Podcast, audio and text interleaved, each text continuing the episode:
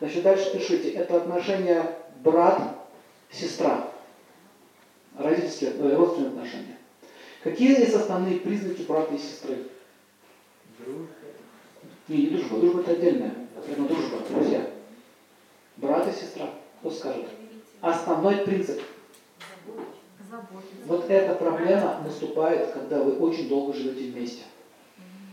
Когда много лет мужчины и женщины живут вместе, они, они потихонечку превращаются в родственников, в родственников. И наступает такой феномен.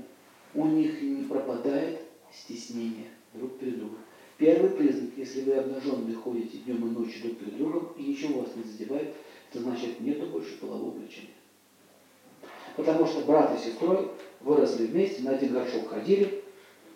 У вас есть брат? Это нету.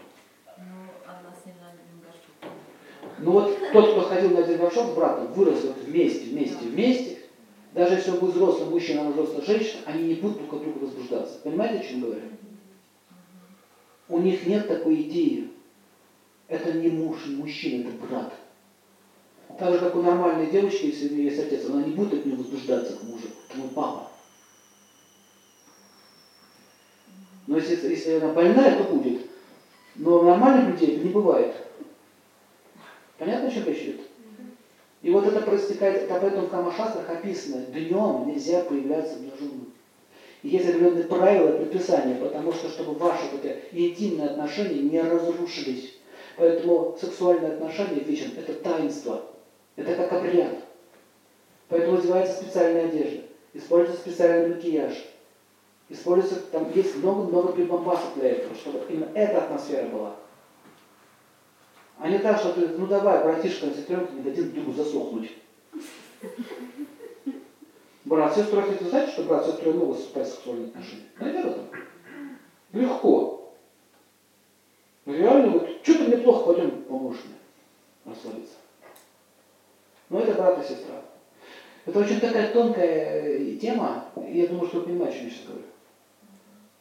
Вот что возникает, когда вы пренебрегаете правилам. И еще правило, не надо спать долго вместе. В постели лучше всего надо делать то, что положено делать. А спать надо раздельно. Если вы спите, то спите. А если вы с женщиной сейчас находитесь, то, то это другая тема. Из-за того, что очень долго люди спят вместе, они привыкают к телам друг друга. И когда тело одно и то же тело, одно и то же тело, а еще это тело иногда что-то и выделяет и, и спускает, и, и когда ты видишь такое лицо, э, это, это не сексуально. Смотри, так ты поворачиваешься, Джили, как надо.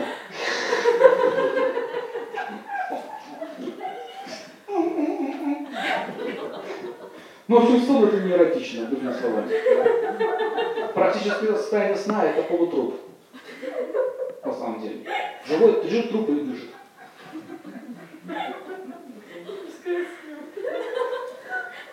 Пускай. Еще и труп, еще слюни пускай.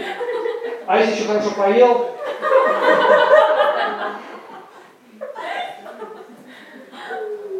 то же можно ему глаза щипать, ну куда ж деться? Какой тут секс после этого? Это оскверняет, вот эта вся тема Венера оскверняется, это же невкусно, не сладко будет с ней, захочется новизны. Понятно? Не означает, что вообще спать вместе должны. Ну, нужно как-то периодически такие разгрузки делать, отдых друг от друга. Потому что мужчина и женщина могут друг друга истощить. Опасная штука.